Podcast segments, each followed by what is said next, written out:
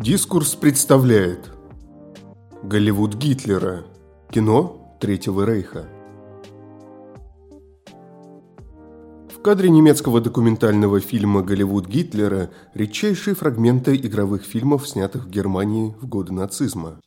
Просвещенное человечество ничего не знает о кино этого периода, так как после войны, Нюрнбургского трибунала, денацификации и прочих гигиенических мер – эти фильмы были изъяты из обращения, запрещены и чудом сохранились в архиве в назидание грядущим поколениям. Писательница Александра Свиридова побывала на премьере картины в Манхэттене и рассказывает о том, почему этот фильм о нацистских кинолентах, запрещенных на десятки лет, сегодня стоит смотреть каждому. Думаю, что мы, выходцы из ранних бараков социалистического лагеря, единственные адекватные зрители для этого кино. Но смотреть его полезно всем. Хотя бы для того, чтобы понимать, что делает с народом пропаганда. Что делали с нами. В Германии уже известно, что она сделала. Во всех остальных странах пропаганда работает тоже, но, будучи внутри пробирки, трудно оценить и осознать успешность опыта. Важным отличием немецкой национал-социалистической пропаганды является высочайшее качество многих фильмов и уровень мастерства создателей. Тому были причины. Во-первых, Германия занялась кинопроизводством в начале века сразу после Первой империалистической войны, которая научила немцев истинному драматизму, а не придуманному. Униженность и подавленность массы людей требовала объяснения – оправдание поражению в войне, и кино стало массовым сеансом психотерапии. Во-вторых, сразу был найден виновный – правительство. А народу отвели роль безвинной жертвы – сомнамбулы, которые манипулировали злоумышленники. Удобная роль жертвы избавляла от комплекса вины, наказания, ответственности. Этот концепт лег в основу шедевров немецкого экспрессионизма, и немые фильмы «Кабинет доктора Каллигари» и «Носферату» по сю пору остаются непревзойденными шедеврами мирового кино. Оставалось только держать планку. Плюс безупречная оптика Карла Цейса и качество пленки Акфа и Кодек. Но самое главное – армейская муштра, доставшаяся в наследство от Первой мировой войны.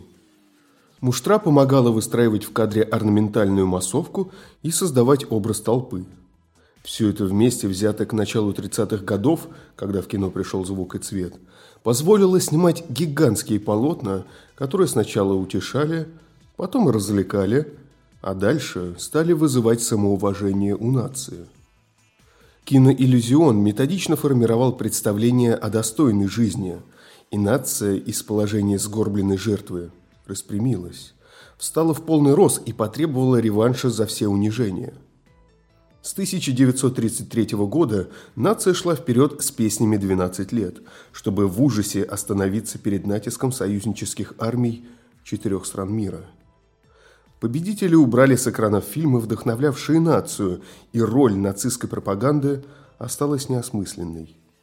Фильмы были спрятаны, и нынешние первые попытки после военного поколения немцев разобраться с собственным прошлым вызывают уважение и зависть потому что великое кино СССР никогда не было рассмотрено с подобной точки зрения, и при моей жизни броненосец Потемкин получил статус пропагандистской картины. Но запрещать его мне бы не хотелось, так как Эйзенштейн – гений. В этом месте проходит главный болевой разлом. Как быть, когда мастерство кинематографиста обслуживает преступную идеологию? Как показать фильмы великой Лени Рифеншаль – когда в кадре Гитлер. Режиссер Рюдигер Зухсланд полагает, что Третий Рейх сам по себе был захватывающим фильмом с немецкой нацией в главной роли, созданным и поставленным министром пропаганды Йозефом Геббельсом. Новый фильм Зухсланда «Гитлерс Холливуд» представляет собой коллаж из ключевых фильмов, более тысячи наименований, снятых в Германии в годы нацизма. По жанру это мюзиклы, мелодрамы, драмы, исторические костюмные картины, военные фильмы, игровые, документальные, когда началась настоящая война. Богатые эпические полотна, щедро профинансированные правительством и зачастую совершенно фантастические. Сам немецкий народ, как главный герой многих лент, за долгие 12 лет прошел на экране путь от бодрой, счастливой и спортивной нации, живущей полной жизнью в состоянии бравурной приподнятости, до разобщенных, разрозненных, растерянных людей, обуянных болезненным стремлением к смерти, которая могла бы послужить на благо Родине. В период между 1933-1945 годами было снято около одной тысячи фильмов. Лишь немногие из них были откровенно нацистскими пропагандистскими фильмами. Но, тем не менее, мало какие из них можно считать безобидным развлечением. Что такое знает кино, чего не знаем мы? В известном новаторском исследовании «От Каллигари до Гитлера» Немецкий историк и критик кино Зигфрид Кракауэр развил идею кино как культа сейсмографа, колокола для культурного бессознательного своего периода, с феноменальным результатом. Фильм «Гитлеровский Голливуд» задает вопрос – что нового может рассказать нацистское кино Третьего Рейха о периоде своего существования и о его людях? Как открытая ложь и скрытая истина в этих фильмах повлияли на будущее немецкого кино? И что мы, поколение внуков, можем извлечь из этого опыта. Кино в период нацизма было контролируемой государством индустрией, подверженной жесткой политической и культурной цензуре. В то же время оно стремилось быть прекрасным, рассматривая себя как идеологическую и эстетическую альтернативу Голливуду. Немецкое кино создавало свою знаменитую систему звезд и продавало себя, пользуясь новейшими рекламными методами – Цель состояла в том, чтобы превзойти американское кино. Технический уровень был доведен до совершенства. Фильмы были очень сентиментальные. Они пробуждали тоску и желание, давали свободу мечтам, предлагали убежище и спасение. Кино предназначалось для обучения и развлечения в соответствии с требованиями элиты, находящейся у власти. Любой фильм был промышленно изготовленным продуктом, сделанным с целью манипулирования людьми, объединения народа и возбуждения коллективного чувства ненависти к чему скажут, или согласия, самопожертвования или моральной трусости. Возможно, эмоции, вызванные этими фильмами, были самообманом, но это были настоящие чувства – Кино было популярным, угодным зрителю и отвечало требованиям самого широкого спектра общества. Миллионы людей стекались в кинотеатры. Национал-социалистическое кино уважительно относилось к своей аудитории. Масса людей откликались и все еще откликается на фильмы, сделанные в нацистский период. Именно это порождает двоякий вопрос. Как эти фильмы вызывали такой массовый отклик – и что это говорит нам о зрительской аудитории? Режиссер Рюдигер Зухсланд. Рюдигер Зухсланд родился после войны, сейчас живет в Берлине. Он изучал историю, философию и политологию, работает журналистом. Его голос звучит в печати, на радио, в интернете. Он преподаватель и автор многих статей о кино, входит в команду кураторов кинофестивалей в Майнгеме, Гельдельберге и Людвигсхафене – Голливуд Гитлера – его третий фильм. В преддверии американской премьеры он любезно ответил на вопросы американской прессы. А как возникла идея фильма? Когда я был ребенком в 1970-х, начале 1980-х годов, я часто ездил к бабушке во время школьных каникул. Она в свое время не хотела иметь ничего общего с нацистами, была антифашисткой. А в конце 1930-х годов даже подверглась преследованиям за отношение к евреям. В то же время бабушка была большой поклонницей старого классического кино, и мы часто вместе смотрели старые фильмы. В то время немецкое телевидение было очень высокого качества. Они показывали старые фильмы, такие как «Касабланка», когда я впервые увидел неподверженный цензуре вариант с нацистскими персонажами. Думаю, что это был 1976 год, и в то время я даже не очень понял, что это. Но эмоциональная реакция, волнение моей бабушки каким-то образом заставило меня осознать, что я вижу что-то особенное. Только спустя много лет я понял, что большинство этих фильмов были сделаны в эпоху нацизма и в той или иной форме, иногда агрессивно, иногда тонко, транслировали нацистскую идеологию. Думаю, что память об этих днях, проведенных с бабушкой, когда она смотрела телевизор, вызвали искру. Я не могу понять, как можно было любить эти фильмы и ненавидеть политические идеи, которые за ними стояли. Моя бабушка, вероятно, сказала бы, что эти фильмы были аполитичными. Конечно, это неправильно, и именно этот предрассудок делает их настолько интересными политически. Позже мои исследования в области истории, философии и политики также сыграли свою роль. Меня всегда восхищала взаимосвязь между эстетикой и политикой. Я хотел знать, как эти якобы мейнстримные фильмы смогли передать политическое послание. Но мы не должны забывать, что нацистская идеология была передана немецкому народу в основном через фильмы. С моей точки зрения, эти отношения недостаточно изучены. Мы занимаемся национал-социализмом на моральном и политическом уровне – формулируем четкие суждения, но должны ли мы игнорировать эстетический аспект? Мы склонны отбрасывать эстетические аспекты нацизма, соблазн, способствующий тому, что народ закрыл глаза на фашистскую идеологию, потому что это нарциссическая травма и оскорбляет наши чувства вкуса. Возможно, поэтому эстетика остается серой, благодаря которой фашизм по-прежнему очень эффективен.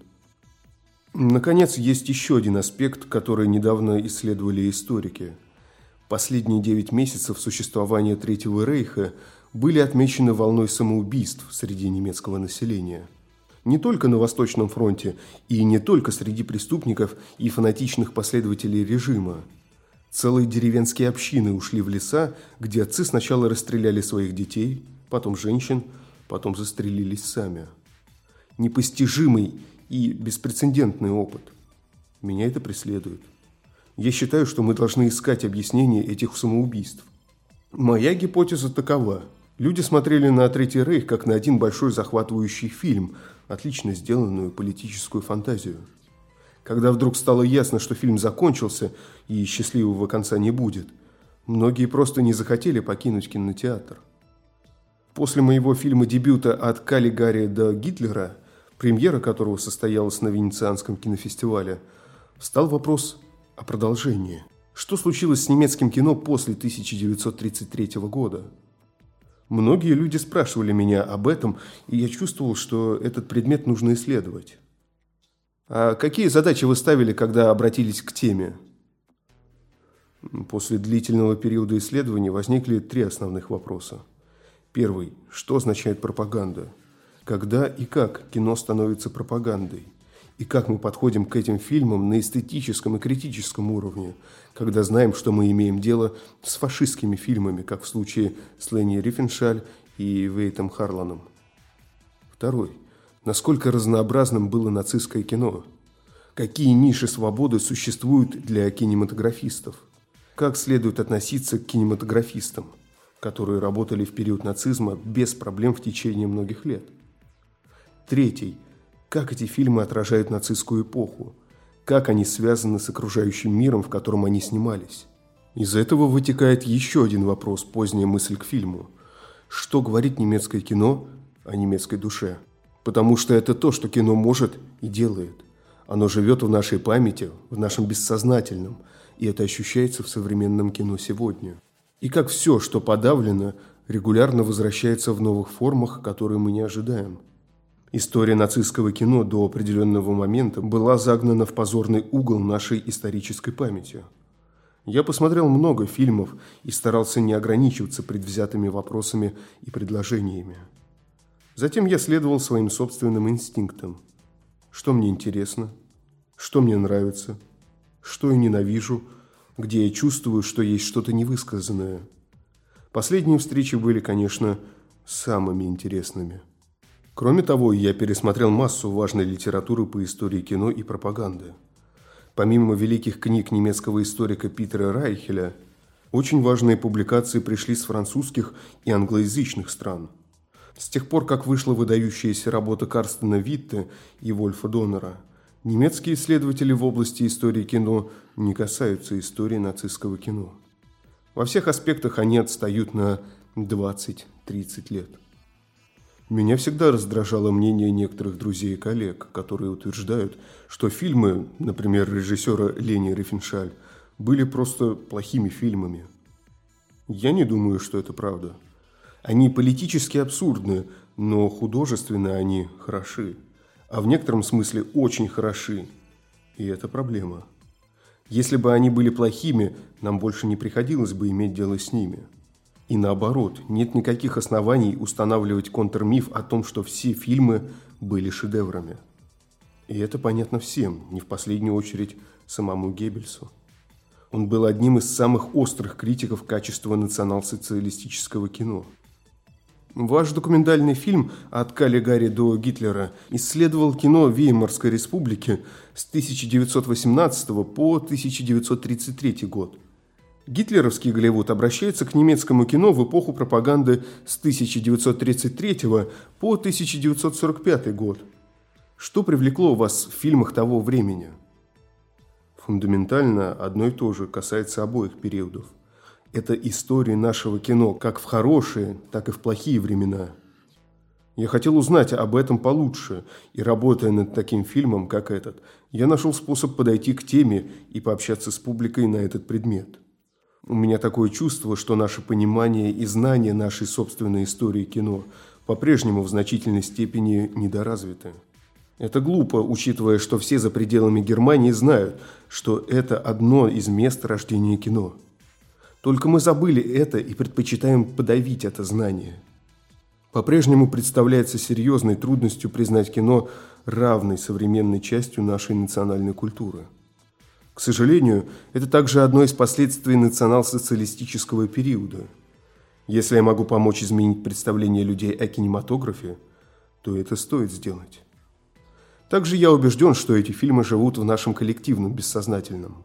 Они обозначают нашу концепцию современного кино конкретным образом, как в наших ожиданиях того, что такое великое кино, так и в нашем отказе от него. Я думаю, что сегодня мы можем ясно видеть, что работы Фасбиндера и Херцога – Шлендорфа и Вендерса взяли многое из кинофильмов до 1945 года, но также и то, что было в кинотеатре Геббельса. Завораживает меня в национал-социалистическом кино амбивалентность большинства нацистских фильмов. Но я бы скорее назвал это интересом к моему делу и менее невинным увлечением.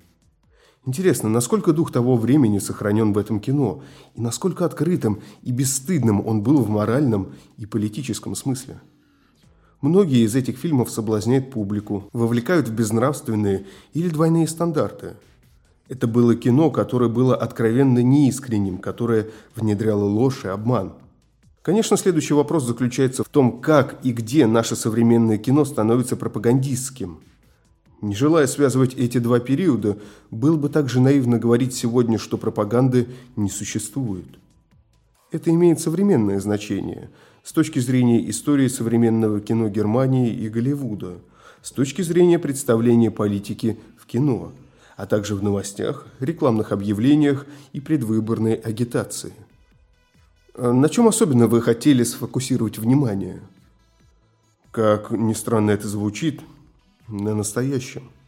Потому что история, наше взаимодействие с ней имеет смысл только в том случае, если опыт прошлого может быть полезен для нашей собственной жизни, для нашего настоящего и будущего. Я надеюсь, что зритель, покинув кинотеатр, будет размышлять о том, как пропаганда сегодня работает, где ее можно найти и какие следы нацистского кино присутствуют в современных фильмах сегодня.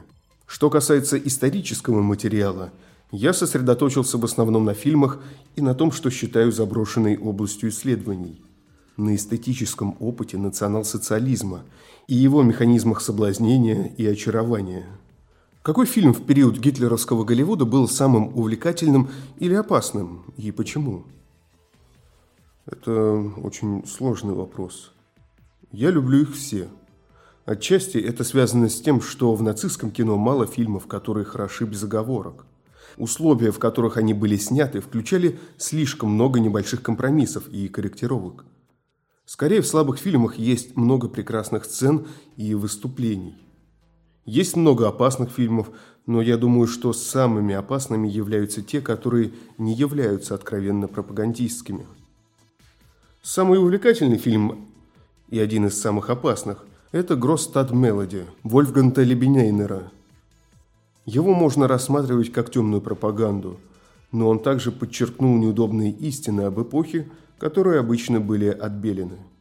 В нем даны персонажи, которые казались антинацистами. И эта мерцающая амбивалентность является самым опасным и увлекательным аспектом многих этих фильмов. Пропагандистские фильмы того времени насаждают образ мышления, который влиял на людей сознательно и подсознательно. Является ли пропаганда актуальной сегодня? Конечно. Вся дискуссия о влиянии политики, о манипуляции общественным мнением, последние лозунги лживых средств массовой информации и о мире постправды показывают, насколько актуальна тема пропаганды. Пропаганда возникает, когда другие хотят призвать наши фантазии, наши желания и страхи и использовать их для манипулирования нами. Давайте не будем забывать, что термин пропаганда происходит от рекламы. Сегодня пропаганда действует через экономическую систему. Некоторые продукты, образ жизни и внешний вид рекламируются как желательные. В демократических государствах пропаганда носит форму конформизма – ограничение свободы мысли и табу. Все стремятся к центру политической сферы, и некоторые вещи уже нельзя сказать публично. И поэтому экстремистские фракции, такие как правые, могут зарабатывать очки своими опасными и глупыми лозунгами, в том числе среди образованного среднего класса. Основной причиной этого является отсутствие открытой дискуссии о культуре в нашем обществе. Постскриптум. Напомню, что началась нацистская пропаганда в кино так. 28 марта 1933 года Йозеф Геббельс, министр пропаганды, произносит программную речь о кино в отеле «Кайзерхоф» в Берлине.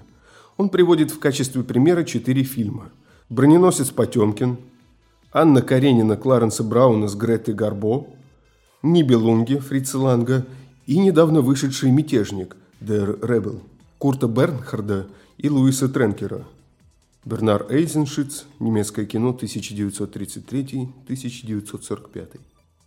И вторая подробность, которую помню и люблю. Лени Рифеншаль по приглашению чуть ли не Сталина ехала в СССР. Была уже в вагоне, откуда смотрела из окна на перрон.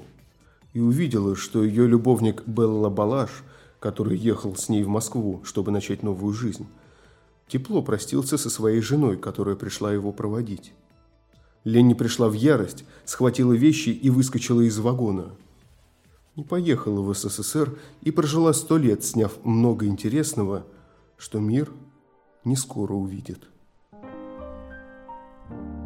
Автор Александра Свиридова. Озвучил Николай Носачевский. Thank you.